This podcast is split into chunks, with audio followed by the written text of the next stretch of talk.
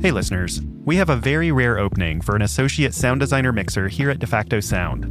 That's my sound design studio and the studio behind 20,000 Hertz. To learn more, visit jobs.defactosound.com. This application window closes on May 22nd. Now, onto the show.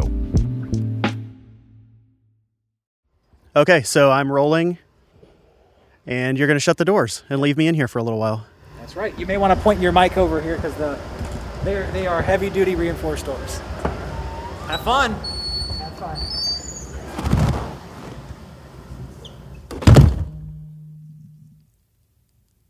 You're listening to 20,000 Hertz.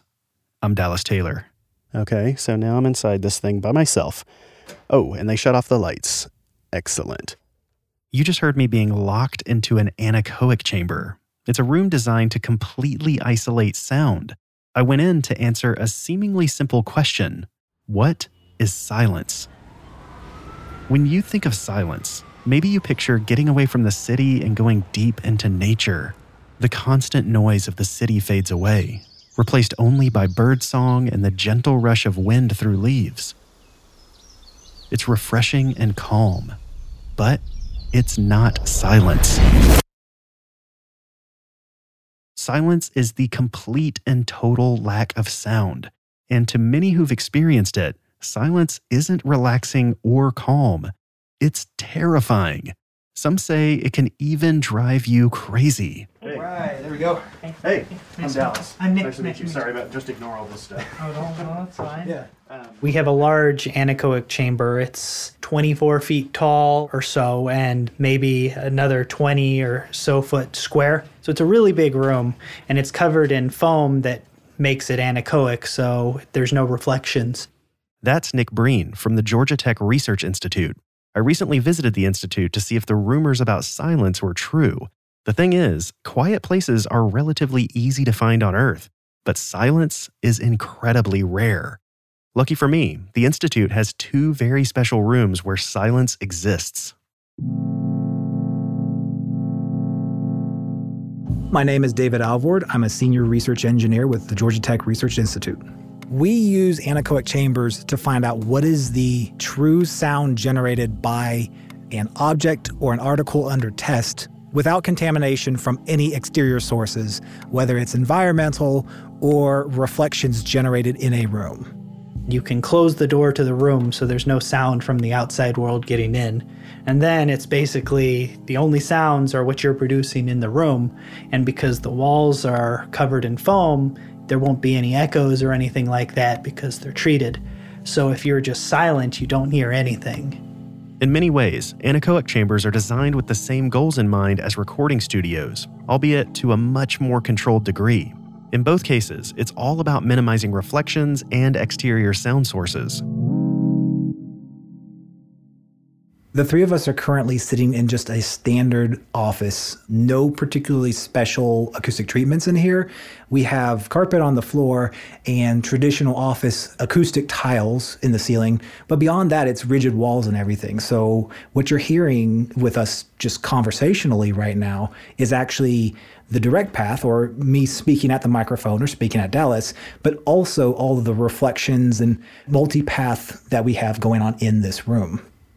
We are almost always surrounded by acoustic reflections, whether we realize it or not. But that doesn't happen in an anechoic chamber. When you make sound, your alarm clock makes sound, it's creating pressure vibrations in the air where it is. Those pressure vibrations propagate outwards. And as molecules hit other molecules, eventually it comes to your ears, and that's what you hear, and that's how you hear noise. Very often these days, you see a lot more new construction are based off more open floor plans. And with the open floor plans, your sound travels a lot more. And also with the reflections, those travel much further. So basically, you're having a lot more destructive interference or reflections interfering with your main discussion than you do in maybe a smaller room or in a bedroom where you may have for example, your bed that has a comforter, and that is a soft surface that helps what's called attenuate the sound, which effectively deadens the some of the reflections in the similar way that the anechoic chamber does. I have to admit, I was nervous about being locked in the anechoic chamber alone. We're used to hearing sound all the time. Would I lose it when all of that's taken away? Before I could find out, I wanted to know why anechoic chambers and acoustic research are important.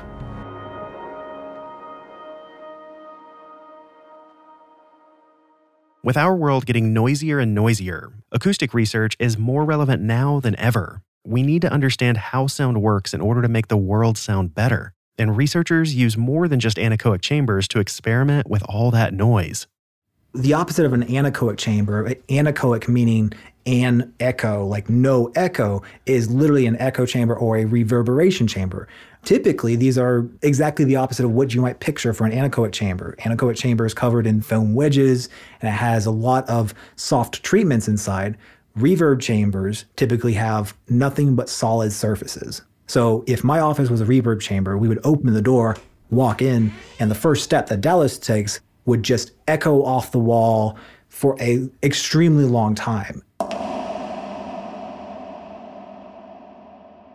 Typically, what they look at in reverb chambers are stuff like um, here's a vacuum. You're going to put a vacuum in there, and a vacuum is loud. Then, what they may do is they may put a treatment in there. They may put some new kind of attenuating surface in there, or they may put a muffler on part of the vacuum itself. Researchers use these different chambers to isolate the huge amount of variables that are out in the world. This way, they can focus in on just the aspects of one particular sound. But sound research goes a lot farther than just making our world sound better. It also makes us safer.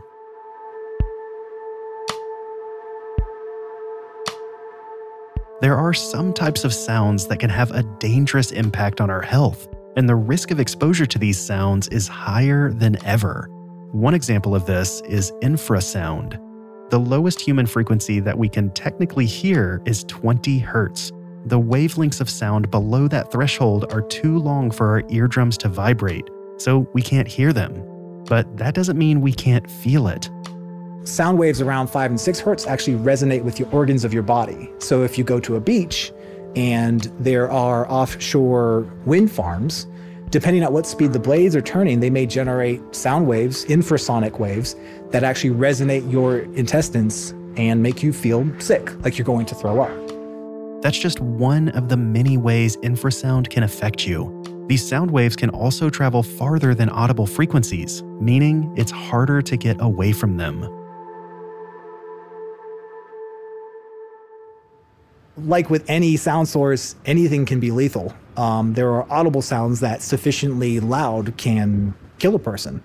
If you were next to the engines at the base of the Saturn V during liftoff and you weren't completely destroyed by the plume that was generated through the engines themselves, the amplitude of the sound in the audible range is so high that it would rupture your eardrums, cause brain bleeding, and you would likely die from the sound exposure alone. Liftoff. We have a liftoff. Similar things can happen in the infrasonic range, where if infrasound amplitudes are sufficiently high, it can negatively react with your body and cause any number of health issues. And because you can't hear it, you may not even know it's happening.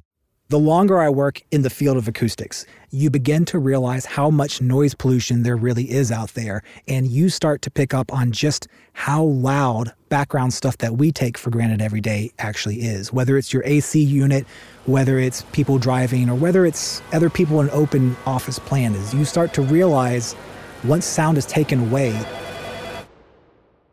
the absence of sound in an anechoic chamber, you don't really hear anything and then you start to layer all that sound back in, you realize just how loud even the most acoustically treated open spaces really are. So, what happens when you take all that sound away?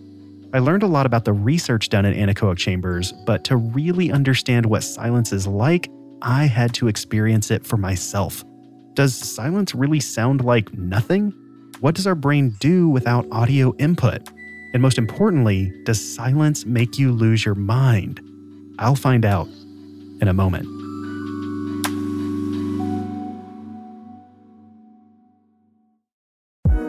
The hardest part of starting a business is coming up with a great idea. For every air fryer, video doorbell, or smart speaker that's sold in huge numbers, there are thousands of others that never made it.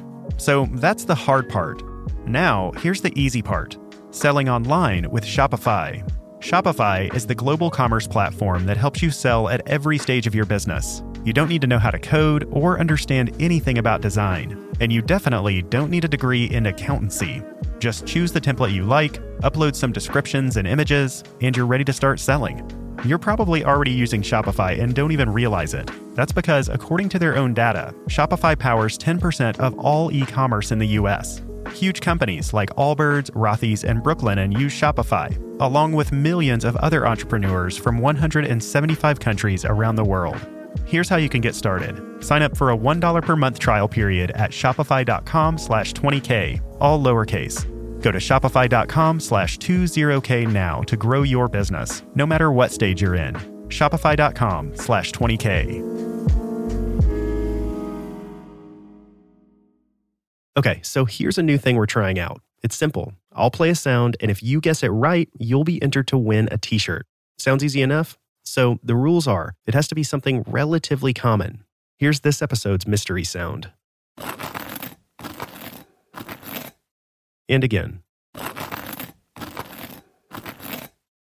If you think you know what that sound is, tell me at the web address mystery.20k.org. I'll announce the winner on the next episode. Indeed finds highly qualified candidates for any job as quickly as possible. That means when you've got a major deadline and need to hire right now, Indeed lets you relax. So, how does it work? First, Indeed has 350 million regular visitors each month. In other words, you have a huge group of talented people to choose from. Then, Indeed's AI powered matching technology helps you pick out the right person for you. It's like searching for a needle in a huge haystack, but with a giant Indeed shaped magnet. And in an Indeed survey, 93% of those businesses said Indeed delivered the highest quality matches compared to other job sites. Our listeners can get a $75 sponsored job credit to get your jobs more visibility at indeed.com slash Hertz. Just go to indeed.com slash Hertz right now and support our show by saying you heard about Indeed on this podcast. That's indeed.com slash H E R T Z. Terms and conditions apply. Need to hire? You need Indeed.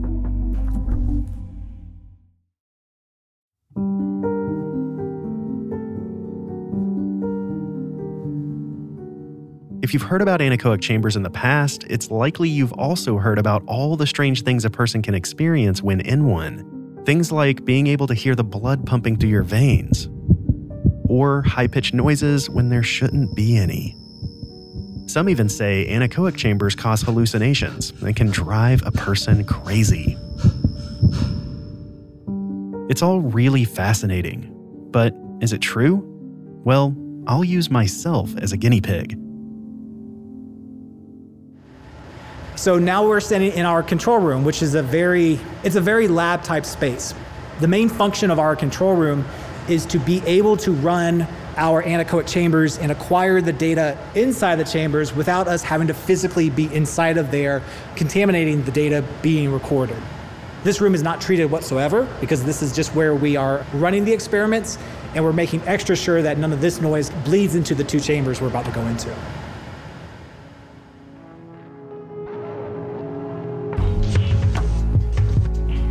The Georgia Tech Research Institute has two anechoic chambers. The chambers work by isolating the room from any exterior sound sources and by using giant foam wedges for absorbing reflections in the room.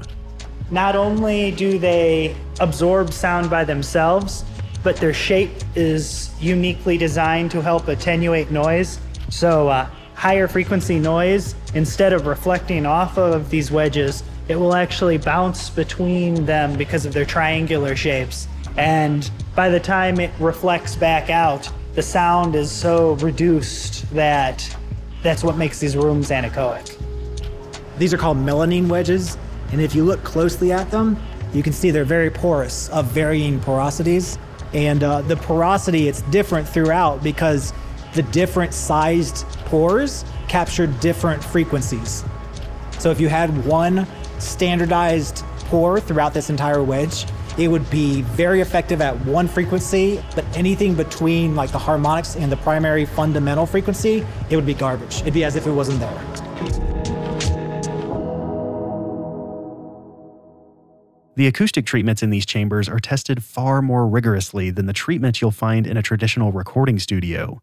To properly research the physical properties of sound, David and Nick need an extremely controlled environment. It's a whole different field from sound design and other creative uses of sound.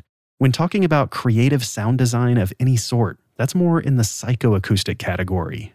Psychoacoustics is the study of acoustic waves interacting with a perceived receiver, so a human. And usually that's where we start to get more subjective. So we don't say the SPL or the sound pressure level of a room. This is where you start to use your terminology such as loudness, timbre, tinny, stuff that are much more subjective but reflect the listening experience that you are trying to drive home. Would you say that we're a psychoacoustic show? I would say some of the editing you have done definitely was intended to elicit psychoacoustic responses in your listeners.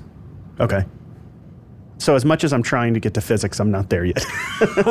You're getting there. Uh, you'll, you'll do a lot. You'll Yeah. do a lot. All right, I understand how an anechoic chamber works. I also understand what they're used for. But now it's time to go in. All right.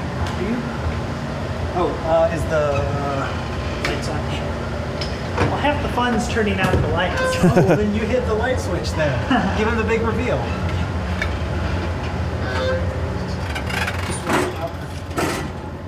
All right, go ahead.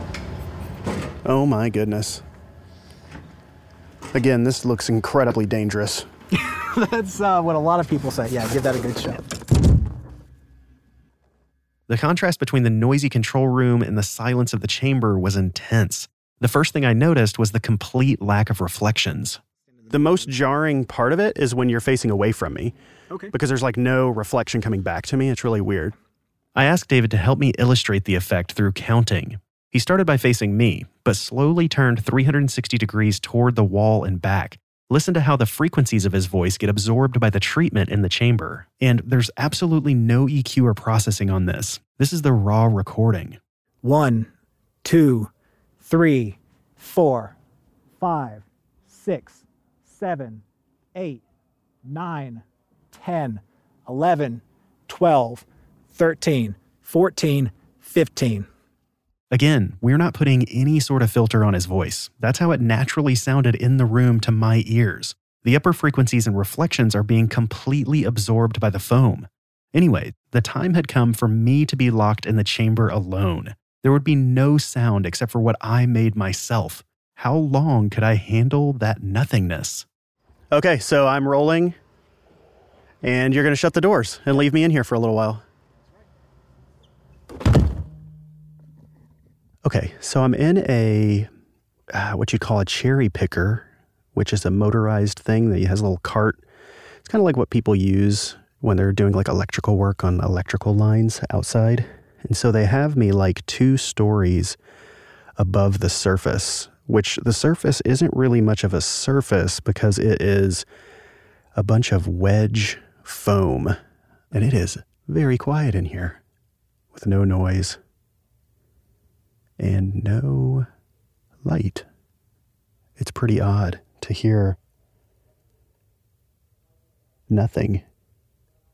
So people say that you can go crazy in these things, but I don't believe them.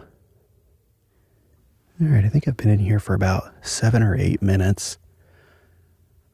One thing that people talk about when they go into anechoic chambers is pressure. So I do feel pressure, which is odd because there's nothing that would actually be putting pressure on my eardrums, but having no sound at all feels feels a little bit like being under the water far enough where it starts to hurt your ears. That's kind of what it feels like. And I hear a high pitched, I don't know if I'd say I'd hear it, but I perceive a high pitched noise.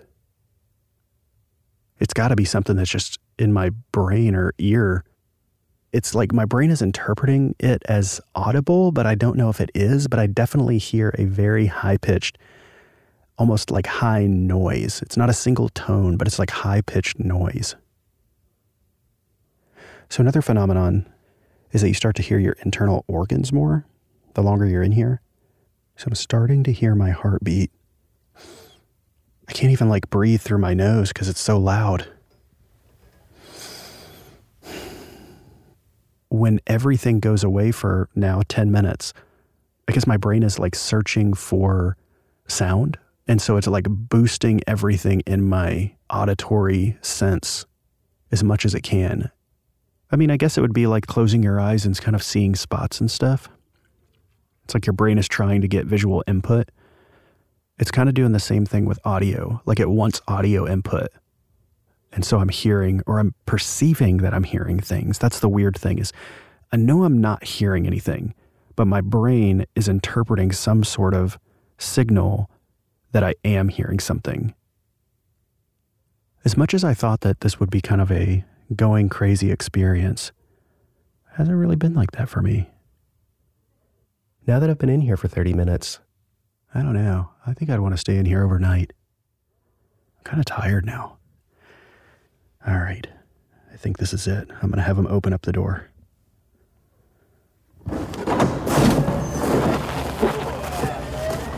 He's alive. I survived. You survived. I'll be honest. I, could, I probably could have just kept going and just taken a nap. I was about to say, if you, uh, the right people could settle in there and they're like, this is pretty good. Let's I- string up a hammock. Oh man, I love it. Uh, So I didn't go crazy inside the anechoic chamber. The silence was actually in some ways comforting. It could be because I'm used to working in acoustically treated rooms, but that said, there were some distinct experiences in that silence that could be really uncomfortable.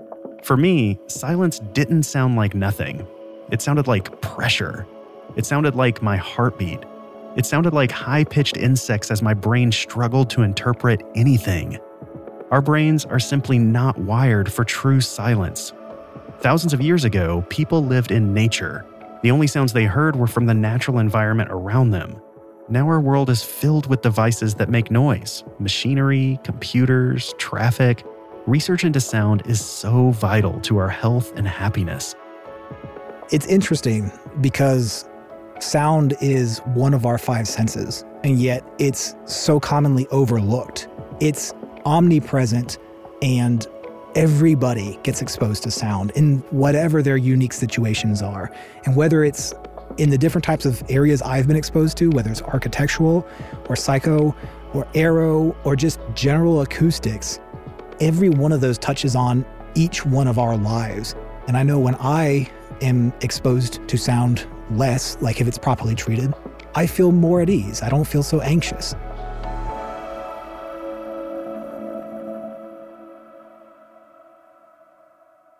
If I had one takeaway to leave you with, it would be this appreciate the quiet times and places in your life.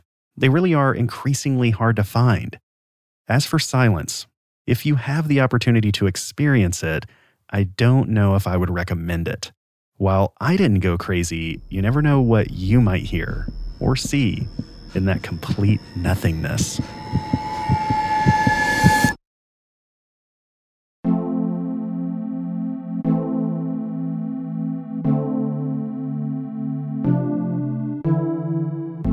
Twenty Thousand Hertz is produced out of the studios of De Facto Sound, a sound design team that works in foam-covered rooms and makes television, film, and games sound incredible. Find out more at defactosound.com. This episode was written and produced by Colin DeVarney. And me, Dallas Taylor. with help from Sam Schneble. It was edited, sound designed, and mixed by Colin DeVarney. The music in this episode is from our friends at MusicBed. Go listen at musicbed.com. Thanks to our guests, David Alvord and Nick Breen from the Georgia Tech Research Institute. So, David, last question. What is your favorite sound in the world? I think my favorite sound is actually ambient wilderness noise. It's very calming and it kind of pulls me back to where we all came from. What's your favorite sound in the world? You can tell us through our website, Facebook, Twitter, or by writing hi at 20k.org. Thanks for listening.